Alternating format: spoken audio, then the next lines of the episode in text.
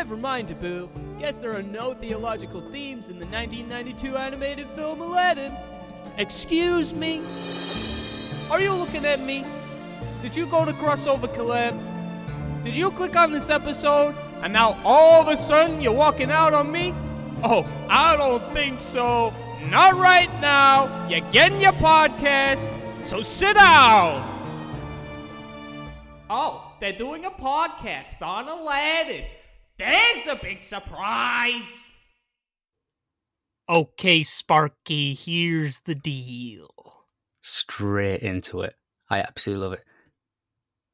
I'm trying to think already of of what's the other one. Boy, do I feel sheepish. I'm losing to a rug. the uh, uh, a, a few uh, I can't. I can't. uh, you know what? Considering uh, you haven't seen it in a while, you you remember it pretty well. So that, I'm trying good. to. Well, it was a good part of our childhoods, you know. Yeah, Like, yeah. Definitely, it, it's it's one of those films where, as an adult, you appreciate the jokes way more um, than when you were a kid because you get the cameos, you get the whole what Robin Williams was going for. Yeah, yeah. And for all of our listeners who just joined us, um, we are, of course, talking about the legendary 1992 animated Disney film Aladdin.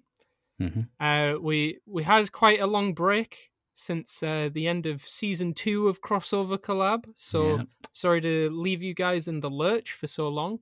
Um, Yeah. we've been getting our lives sorted out. Uh, I've been finishing my second year of uni. Brandon has been sorting out life in the states. Yeah, moving So- to America soon, so it's Yeah. been Excited about that.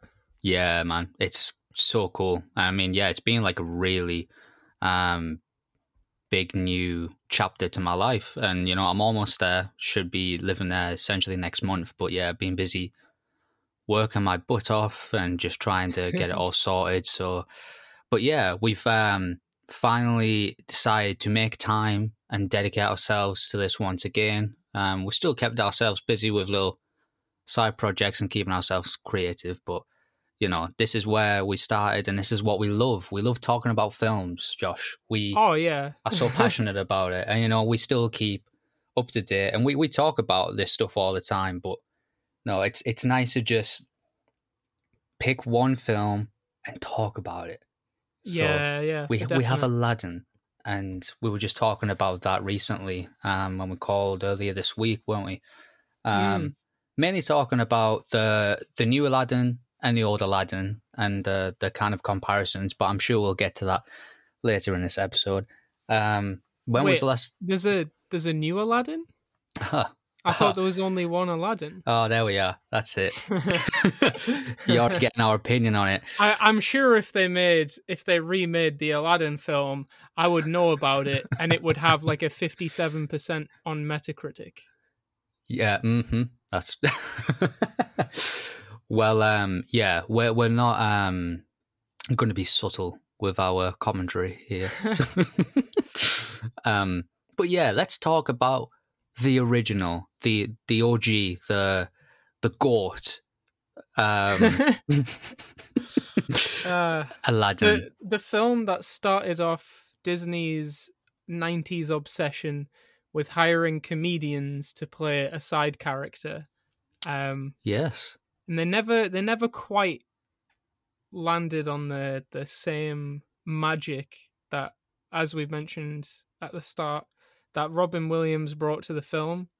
I Mhm. mean, I I didn't even realize, you know, why I wanted to watch Aladdin like last week.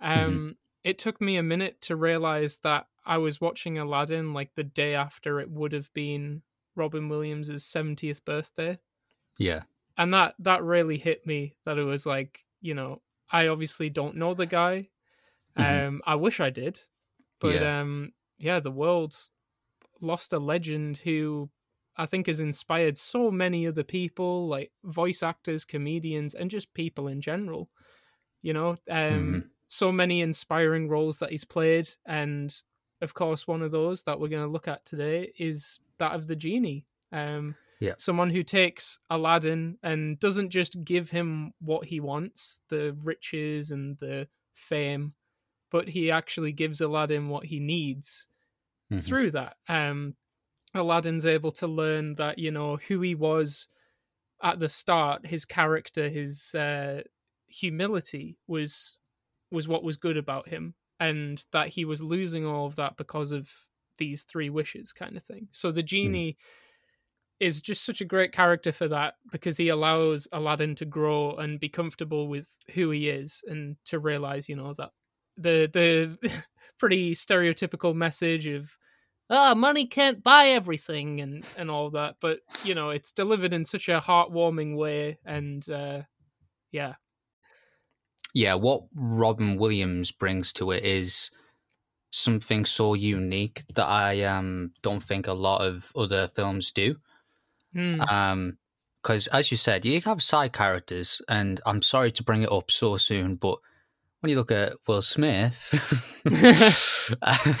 bless him bless Yeah. him he tried his best He he did. Uh, well, it's the same thing as like even in so many movies where people critique the actor for bad writing. It's like the, Yeah, the actor did what they could with it. Um, it's just yeah. you know it's not Will Smith's fault, but at the end of the day, Will Smith isn't a comedian. He's a fantastic actor and one of my favorite personally. I watched a lot of him growing up, but he's he's Hmm. not a comedian. Um, so he oh doesn't. hot take brandon I'm just saying he can he could do some funny stuff. I mean, he was funny in Fresh Prince. Don't get me wrong. yeah yeah Um, but like, but he know. didn't write the well did he write the show i'm i'm showing how little i actually know about how it was made uh, I think he was involved in a lot of it.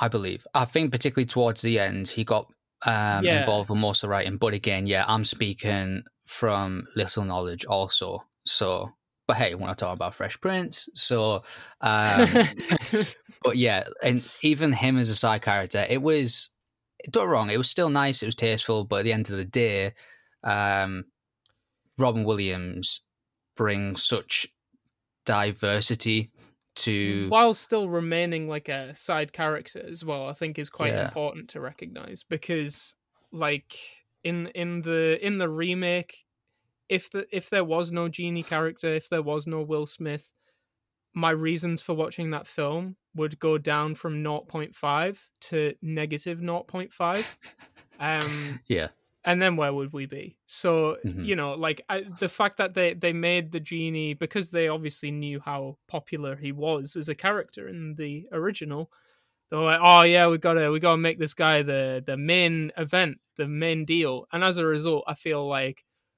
all the other characters suffered there was very like if you think they added half an hour to the runtime of the Mhm. original Yeah. and then actually managed to take away from the characterization of the original hmm like it takes what uh, the first minute of the film to learn like who Jafar is and what his motivations are, yeah, and true. yet he doesn't feel like this really stereotypical villain. There's nuance to it, and over the course of the film, there's enough screen time with him to realize that like he is someone who believes he is genuinely better than everyone else, and that he does he hasn't been given the station that he deserves, Yeah. and uh, in that sense, uh, he's very much like uh, his parrot's namesake, Iago, from the Shakespeare play Othello. Had to get that in because uh, we obsessed over Iago in English class almost as much as people obsess over Genie and Aladdin. Right. Um, so yeah, like this idea, you know, uh, he he was uh, just to paraphrase uh, Shakespeare. He he was just this dude who like wanted to be the general's right hand man. He wanted to be the best of the best, and then he got denied. Effectively, he got denied a promotion when he believed he deserved it, and a lot of that goes hand in hand with his other jealousies. And then he's like, "Right, that's it. I'm going to make everyone suffer." Very similar to what Jafar ends up doing. Mm. Um, but then you know you've got other characters like like even the Sultan is characterized, and he plays a very minor role. But this idea that his character moves from like being manipulated by his right hand man, the very stereotypical like if you think of Theoden in Lord of the Rings as well, that idea yeah, of the advisor who actually is manipulating negatively the king yeah, and yeah. true. then the he gets back his authority and the sultan's like no i am the sultan i've i've got power over this guy Um, so that's cool. Aladdin, Mhm. of course, probably gets the most characterization in that film, being the title character and the main character. Yeah. Um, you know, going going from, as I say, this poor kid who has to steal to survive and has very little sense of self worth, to then realizing that it's not about that external trappings. It's actually about you know the heart that he has inside. And if he Yeah. loses who he is as a person, then what's the point? yeah, um, exactly. so yeah, like you could name any any character in in that film, and I feel like they've got twice the characterization they ended up having in the longer remake, uh, which was sad to see. hmm Yeah. Um, No, so I, yeah, no, I totally agree. Um, and yeah, I think it's really interesting when we're looking at, um, just because I haven't watched Aladdin in a while as well, so I'm just trying to review it in my head a little bit. Um, for me, the kind of like climax of it isn't necessarily um, him falling in, in love with Jasmine. It's, I think, it's definitely, and this shows how important the genie is. It's you know the idea of genie being freed, the idea Yeah, of yeah. like how because I think it's a very clear example and a demonstration of how Aladdin's heart has changed.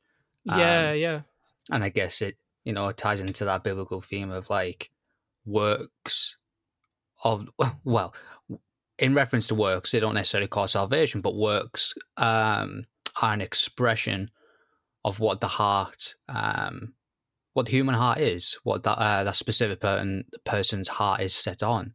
And we can see, yeah, Yeah, as, yeah. as you said there, like, there's definitely great character development with Aladdin, and I think that's demonstrated most by him actually committing to freeing Genie with his last wish. Um, so yeah, um, and what's just came to mind there as well is a lot of interesting power dynamics, um, which I think will be interesting to to touch on.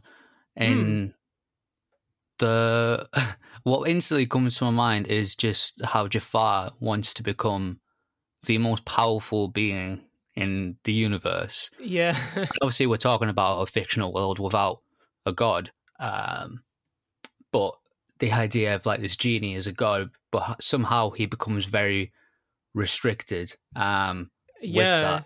It's a good metaphor, I think. Um, yeah, I, I mean, because again, just based on the world building of Aladdin, because again, uh, I think one of the unfair criticisms that's leveled against it is this idea that you know um, it suffers from Orientalism, that Hmm. it uh, misrepresents the Middle East, uh, Yeah, that yeah, it's it's inauthentic, that kind of thing.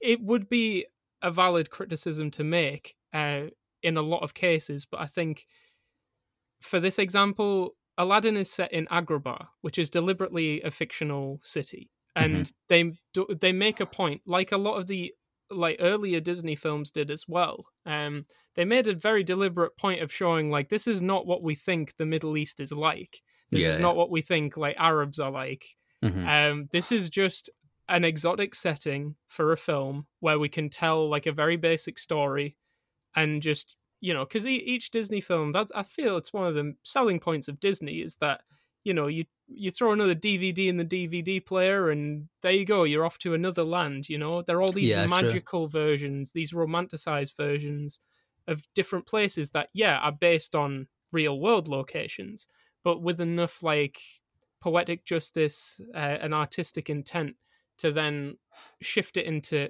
poetic license i mean um, Mm, yeah, sorry, yeah. all of you uh, literary critics who just uh, cringed at me right there, and then for saying yet another thing I have no idea what I'm talking about. um, but yeah, this idea of poetic license that they yeah, they yeah, yeah. they're able to take very basic elements. I mean, you know, did anyone in 1992 seriously critique the film for not being authentic to the A Thousand and One Arabian Nights? Like all all the Yeah, all the ancient like you know mythology and stuff um but so yeah my point for that is with- within the within the world building of this fictional version of agrabah uh, Mhm. which is a fictional place um the idea that the genie is used as this metaphor almost for like the more you want to control things, the more it controls you, kind of thing. In the Mhm. sense that the more power uh, the genie has, uh, the less he can do with that power, and the Mhm. less uh, agency he has as a person. Um, I feel like that can that can apply to what we see in the real world.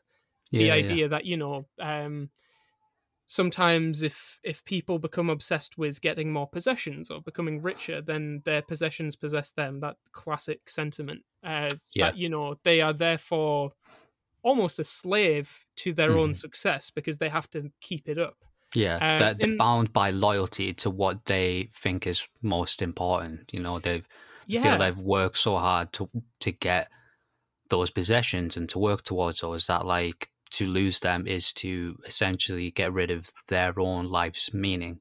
precisely yeah um and it's it's funny that we get onto this because um i just finished reading uh cs lewis's mere christianity today um nice. and uh, he talks about this idea that um so he says at the start of the book about god having a personality to him and Oh, then yeah. by the end of the book he goes on to argue that god is the only being that has personality because Wow. when we act of our own accord, so thinking about this kind of genie metaphor, keeping that at the back of our minds, Mhm. um, this idea that if we live for ourselves, we are purely like pulled to and fro by the circumstances that got us here, um, you know, past generations, things that were passed down to us, uh, our environment, any stimulus, our own heart's desires, that kind of thing. So there is no sense of of self. Uh, So Mhm. what we refer to as ourselves is really just a collection of like cause and effect. Um, and this idea that we're like slaves to our own desires and needs hmm um, in a similar way to this idea of you know um, genie not having any freedom because of this power that he has and then we see that same thing being passed on in a sense to aladdin firstly because he uh, he depends on genie and therefore restricts his own freedom as to what Mhm. he can do. He you know he's less kind to people. He uh, doesn't give genie his freedom. He's got this sense of oh without you i'm no one. So he feels trapped.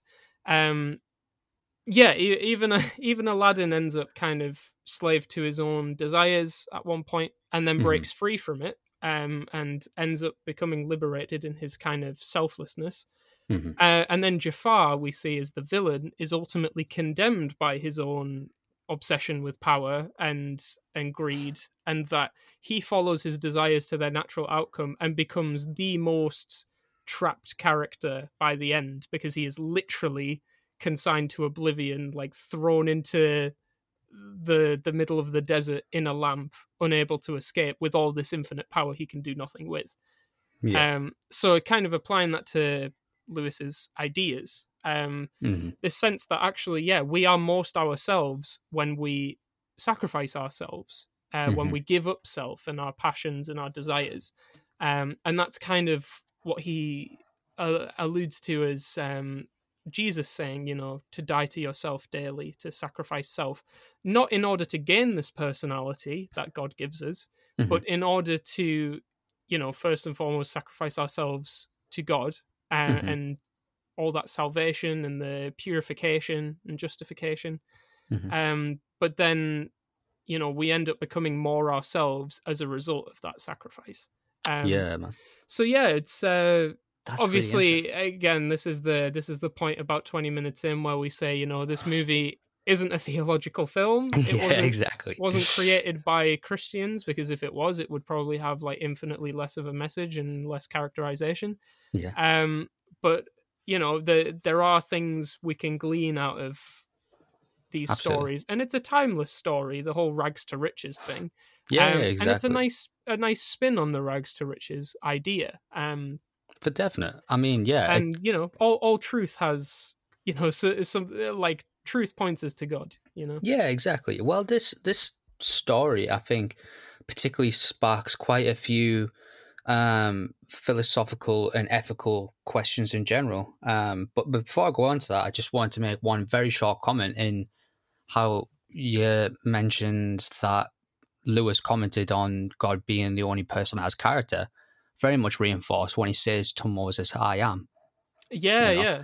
very much like- Yeah, completely. Like he doesn't depend on anyone, anything, and he his character is what his character is, which is very good.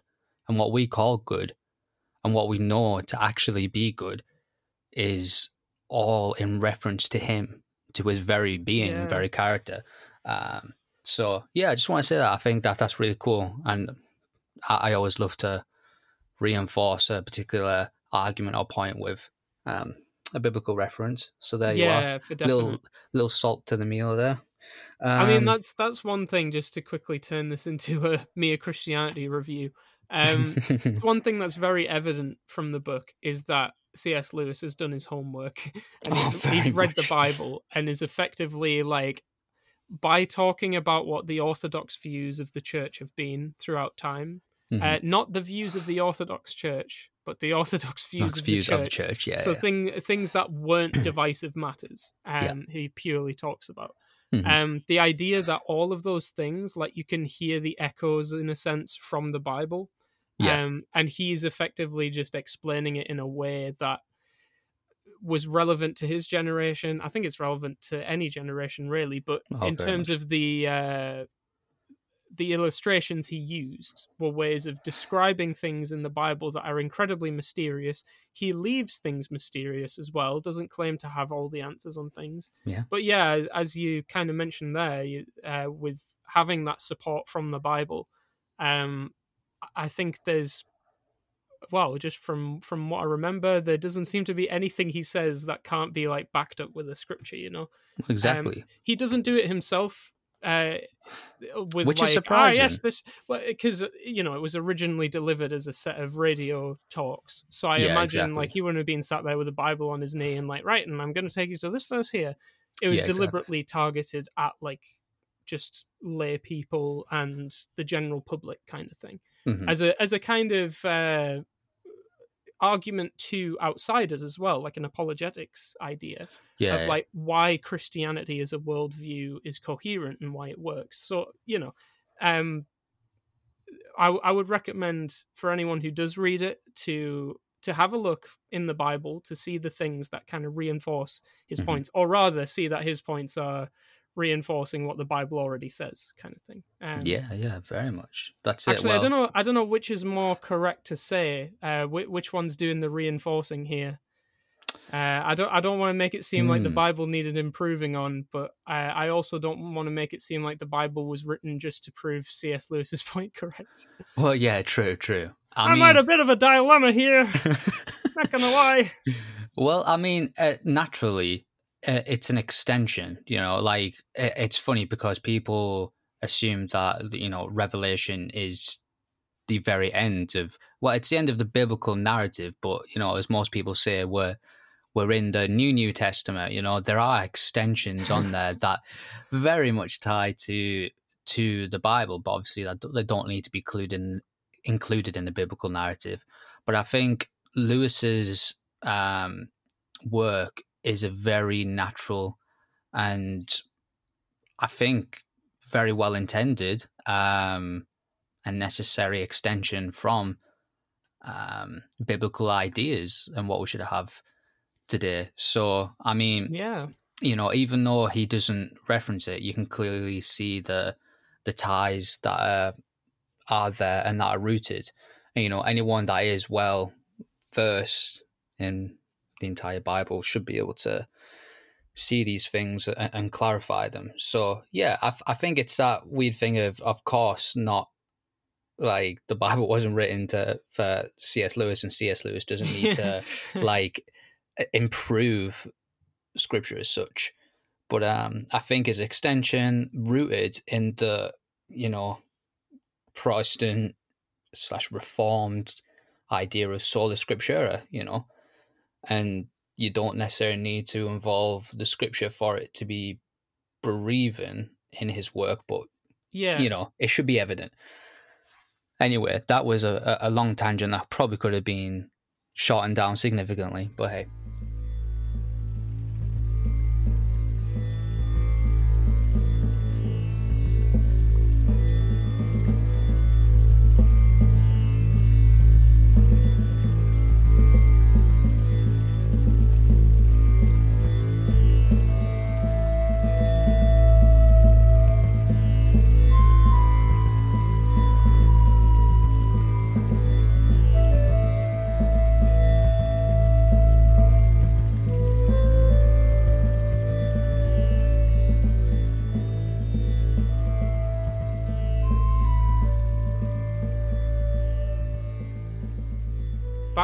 Aladdin, eh? um, I, I, I'm sure if you're listening at home, you're probably thinking, uh, why, why have these two misogynists not mentioned Princess Jasmine yet? Uh, so, Ah, so let's do that. Yeah. Um, So I mean, it, again, um, the very the very obvious surface level thing is that she's a subversion of the traditional Disney princess in the sense that Hmm. she doesn't just you know want to marry a prince and that's her entire reason for being. Though after rewatching Cinderella a couple of weeks ago, Mhm. I I think the prince is the one that gets uh, done bad in that film uh, in terms of character development. All right. But anywho, well, it's just that he gets like two minutes of screen time. In that two That's true. minutes, he shows a lot of character. Like there's a sense of you you can learn a lot about him from that limited time. Uh, a, a lot of people say you know he's just like a mannequin in that film, but he isn't. He's got personality. It's just Yeah. that for some reason they decided to only include him for like thirty seconds. Um, Well, yeah. But you know, so yeah, Princess Jasmine, she's not interested in in marrying the the prince or any prince, quite frankly. Uh, there's Mm-hmm. a lot that try to win her affection because it's nearly her. I think it's her 18th birthday. I think that's Um, it. Um, because I in think the, she's. Oh, well, it depends, I guess. yeah, I think it's in the laws of the land, uh, so the laws of Agrabah. Um, the princess must marry uh by the time she turns 18, I believe it is, or whatever. Right, okay. I, I think it's uh, 18 feels like the right. It's definitely not as young as 16 because I think I'd be a bit.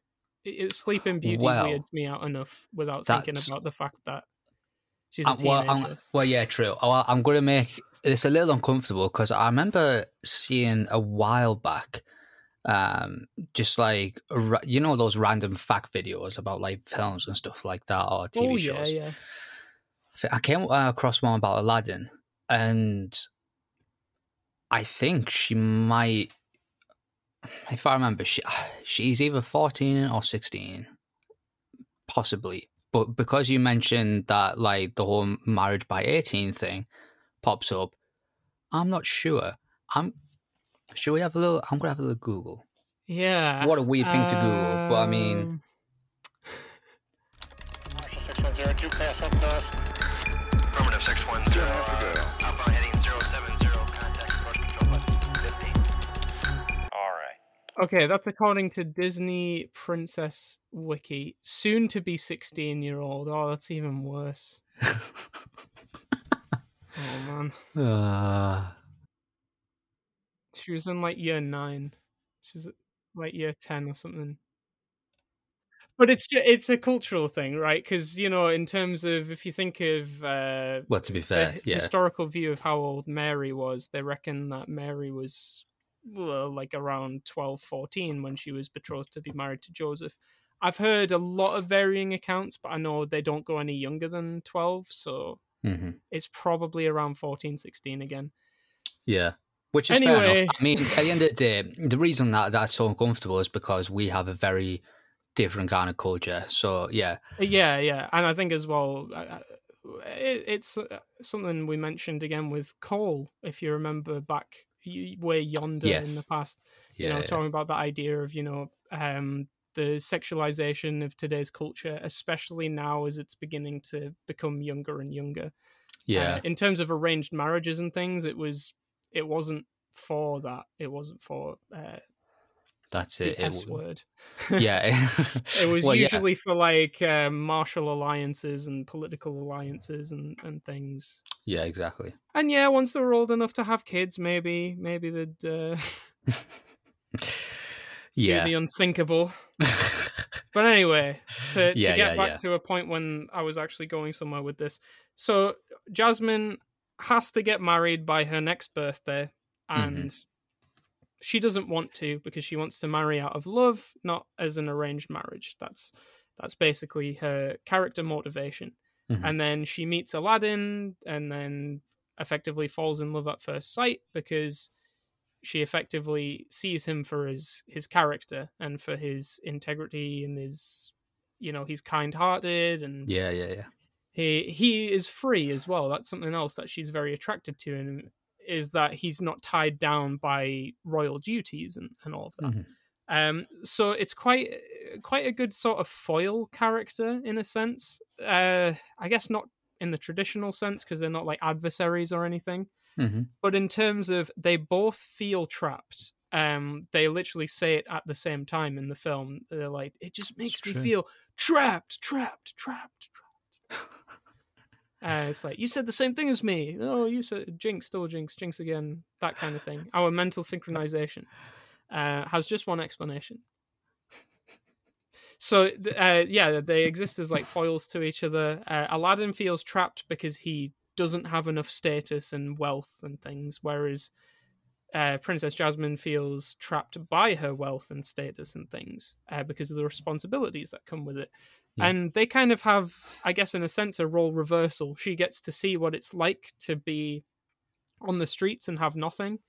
And Aladdin gets to see what it's like to have all these responsibilities and people that you need to please Yeah. and they end up learning a bit from each other's perspectives and i think becoming more rounded characters as a result which Mm. is why I, th- I think they're great for each other um, Yeah, yeah. and the fact that like aladdin is challenged because initially you know we're, we're on aladdin's side in the film as the audience we want him to get what he wants because he's a nice guy and he gives his, hi the bread that he worked so hard to steal. Um you know he's he's dodged these guards and things. It's like if he could afford to pay for him maybe he would but he's got no choice living on the streets. Guys got to eat. Other than that we all get along. Um Mhm.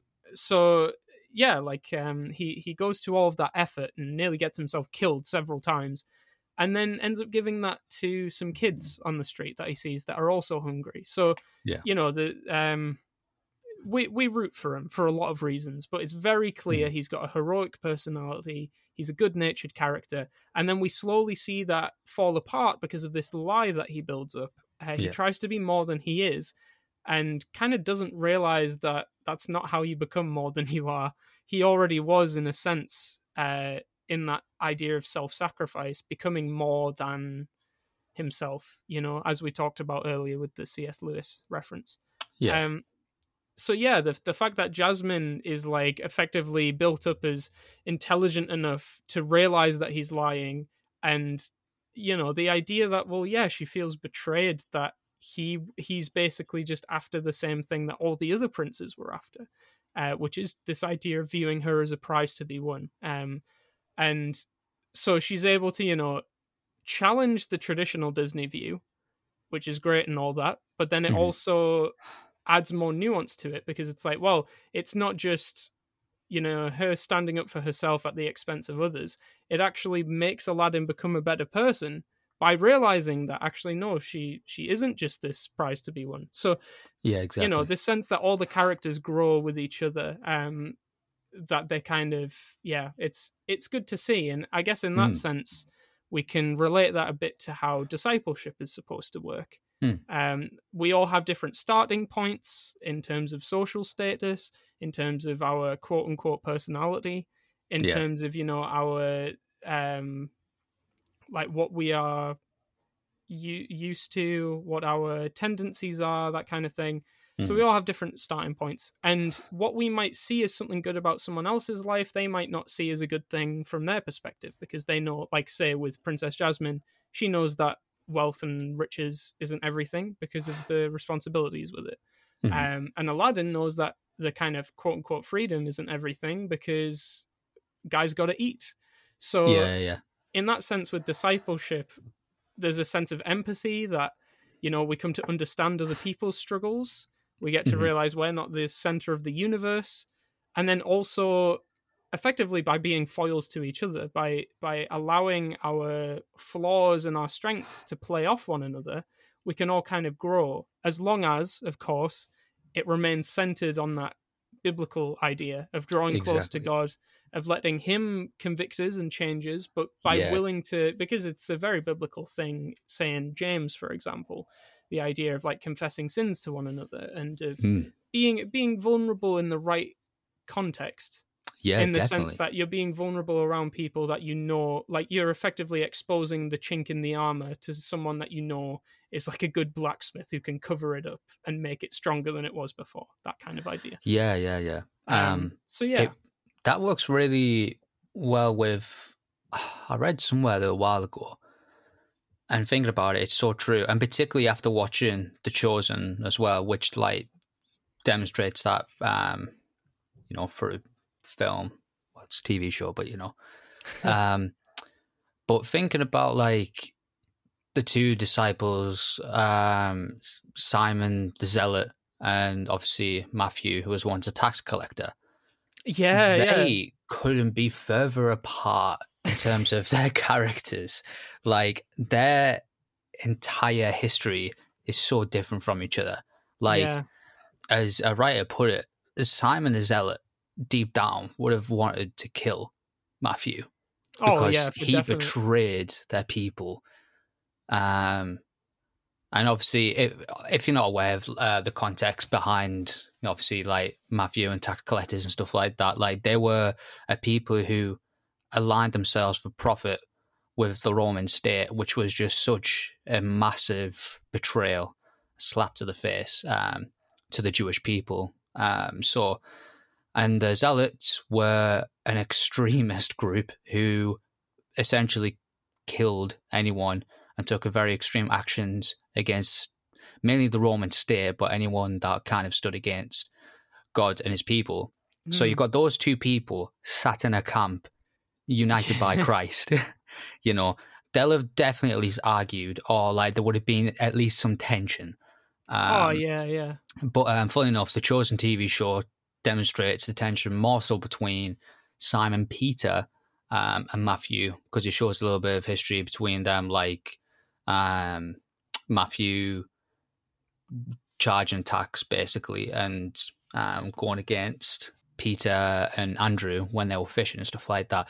It's really interesting. i Um, can't believe they made that canon that's like wow I know. so yeah man it's it, it- it's really cool to see but yeah kind of linking that back to your point in that how you have two people from separate backgrounds and and i guess it it always works when we are united in christ because he unites obviously jew and gentile all that are Yeah, very yeah. different I Um, mean, those distinctions break down in Christ. That's the whole point, you know. Exactly. You're either Eh. dead to sin or alive in Christ. And yeah that that becomes great because it's like, well, nothing from before really matters because you are relying on Jesus for that salvation, and that's the the sense of like the new man, uh, which is something that Paul talks about a lot in his letters. Yeah. Exactly. Um, but yeah, you definitely see that idea with obviously Aladdin and Jasmine, the idea of two kind of backgrounds. But yeah, when you when you break it down, they aren't that different. Their hearts are somewhat in the same place as you said there. They both feel trapped. And you know, like if you look at the two characters of Simon the Zealot and Matthew the tax collector, they were still both trapped in their own ways and had their own problems and stuff like that. But yeah, it's interesting how they can actually learn from each other. And like I said, the the Chosen TV show, I'm a big advocate of it. I think it's a fantastic depiction.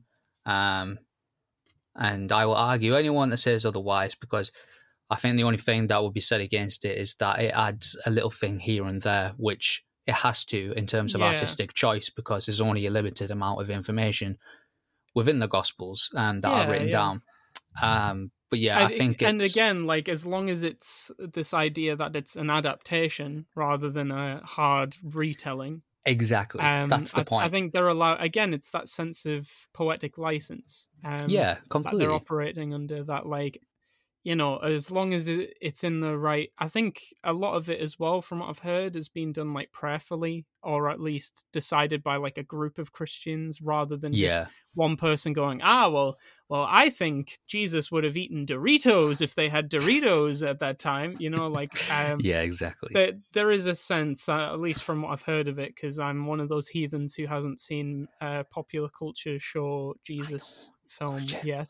Watch it. Um, I know I I am a bad Christian until I've watched uh, The Chosen on on thechosen.com. Um, but yeah, Yeah. Um, I I think yeah that idea that anyway we can talk about that another time. Yeah, yeah, yeah, definitely. I mean, yeah, who knows? You might actually watch it all and we end up doing an episode on it, which would be Who lovely. knows? Who knows? Who even knows anymore what we're gonna do from one moment to the next?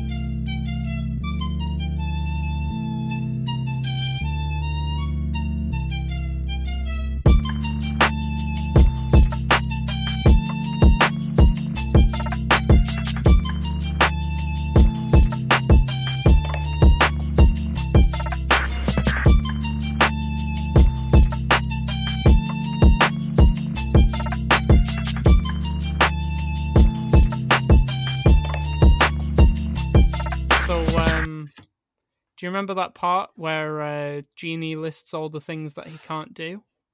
Yes. I just wanted to have a, a little quick look at that in comparison to, you know, obviously the the tenets that uh, God is omnipotent.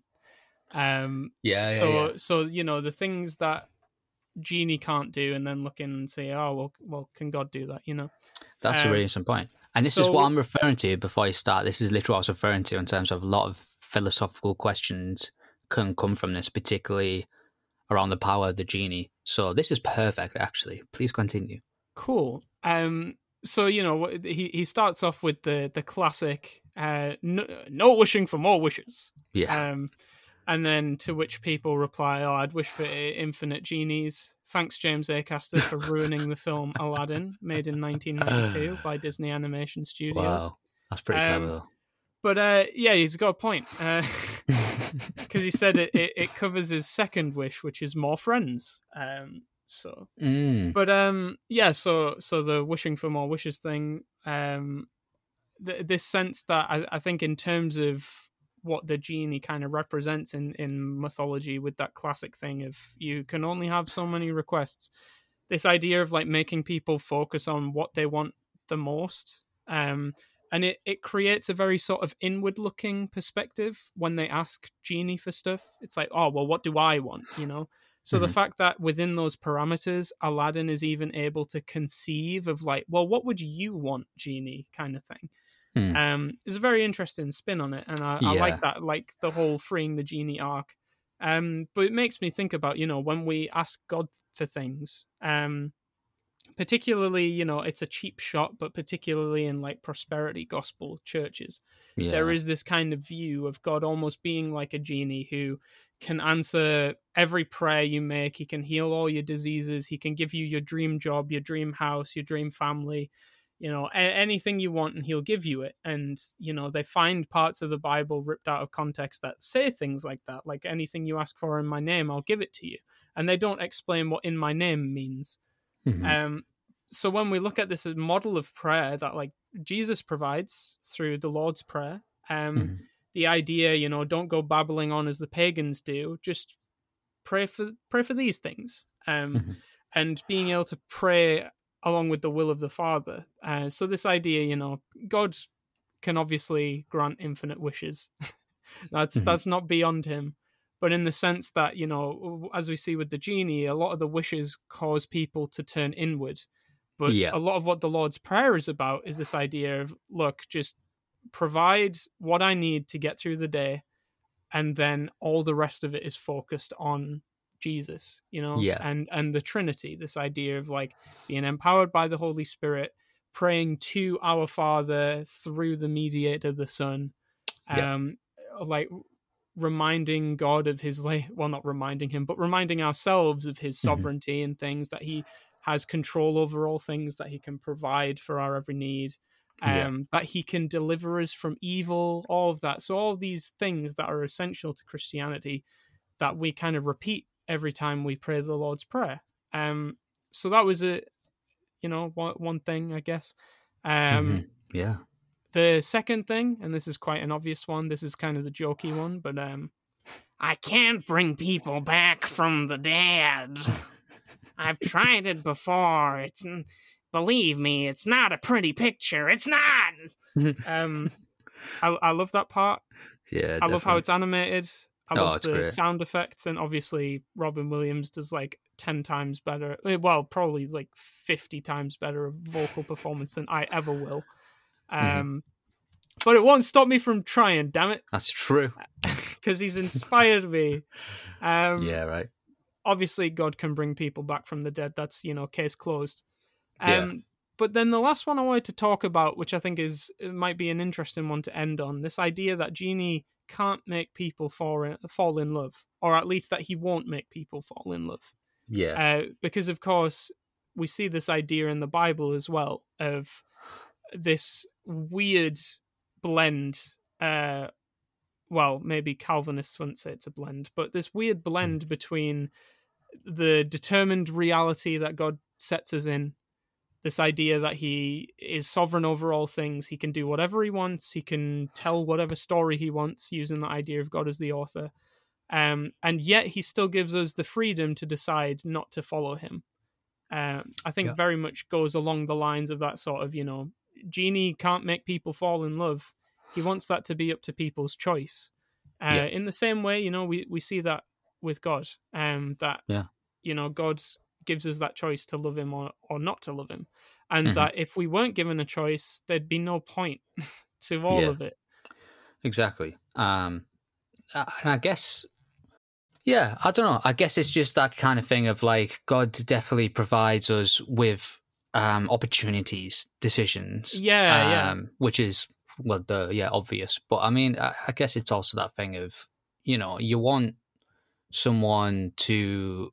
If we think about how people love us, we don't want to force people to love us. We want to give people the opportunity to show their love to us, to actually express yeah. their genuine affection um, for us. You know, and it's it's a very basic, simple idea, but like it, Hmm. it can definitely change the perspective on. Because you hear that argument a lot of, you know, well, do I have free will? Because God says I have to follow him anyway, and I've got to love him. But it's like, well, in terms of not being trapped by sin, it's like you're very welcome to be trapped by sin. I don't know why you'd want to go to it, but you know, by all means, you're welcome to do that. Yeah, But I have the opportunity right here for you to work towards that. Well, work towards it, maybe not. Although Old Testament, yes, the, the invitation to be um, saved by it through Jesus, um, and then obviously our works within the new church aren't in any way tied to our salvation, but are an an expression of our love for Jesus, um, yeah, yeah. Which is still necessary. I I think as well, um, just based on what we were talking about at the start, um, of how the thing that Aladdin wants isn't actually beneficial to him because he's very short sighted in the sense that, oh, um, like Jasmine can only marry me if I'm a prince, so I need to become a prince. Uh, Hmm. so he wishes to become a prince without Yeah. thinking about the long, the long term, the bigger picture. Um, yeah, and Genie grants the wish because he's effectively, as long as it's within his parameters that he's set. I mean, with Jafar, because he's attached to Aladdin, we see G- the Genie is very hesitant to grant Jafar's wishes, but he has no power to deny what is wished from him. Yeah. Um, He's effectively like an amoral agent in that sense. He just gives people what they want as Yeah. long as it doesn't break his own rules. Mhm. Um, but I th- I feel like in the sense of what God does uh, in terms of providing opportunities, um, sometimes we can be provided an opportunity that we think is good, and we can maybe even second well not second guess but um assume what god meant by providing that opportunity so Mm. say we're provided with a job uh Yeah. god might provide that for us and we might just go oh right it's because god wants me to be materially wealthy and successful Hmm. and to have my dream job or whatever but who Yeah. knows god might use that job for a completely different purpose he might use it to bring us into a place where we're more dependent on him Mhm. uh, maybe you get like a belligerent boss who you have to learn to love and then learn to you know know like how much to stand up for yourself and how much to just let slide. You know, maybe that's a lesson God wants to teach you through that,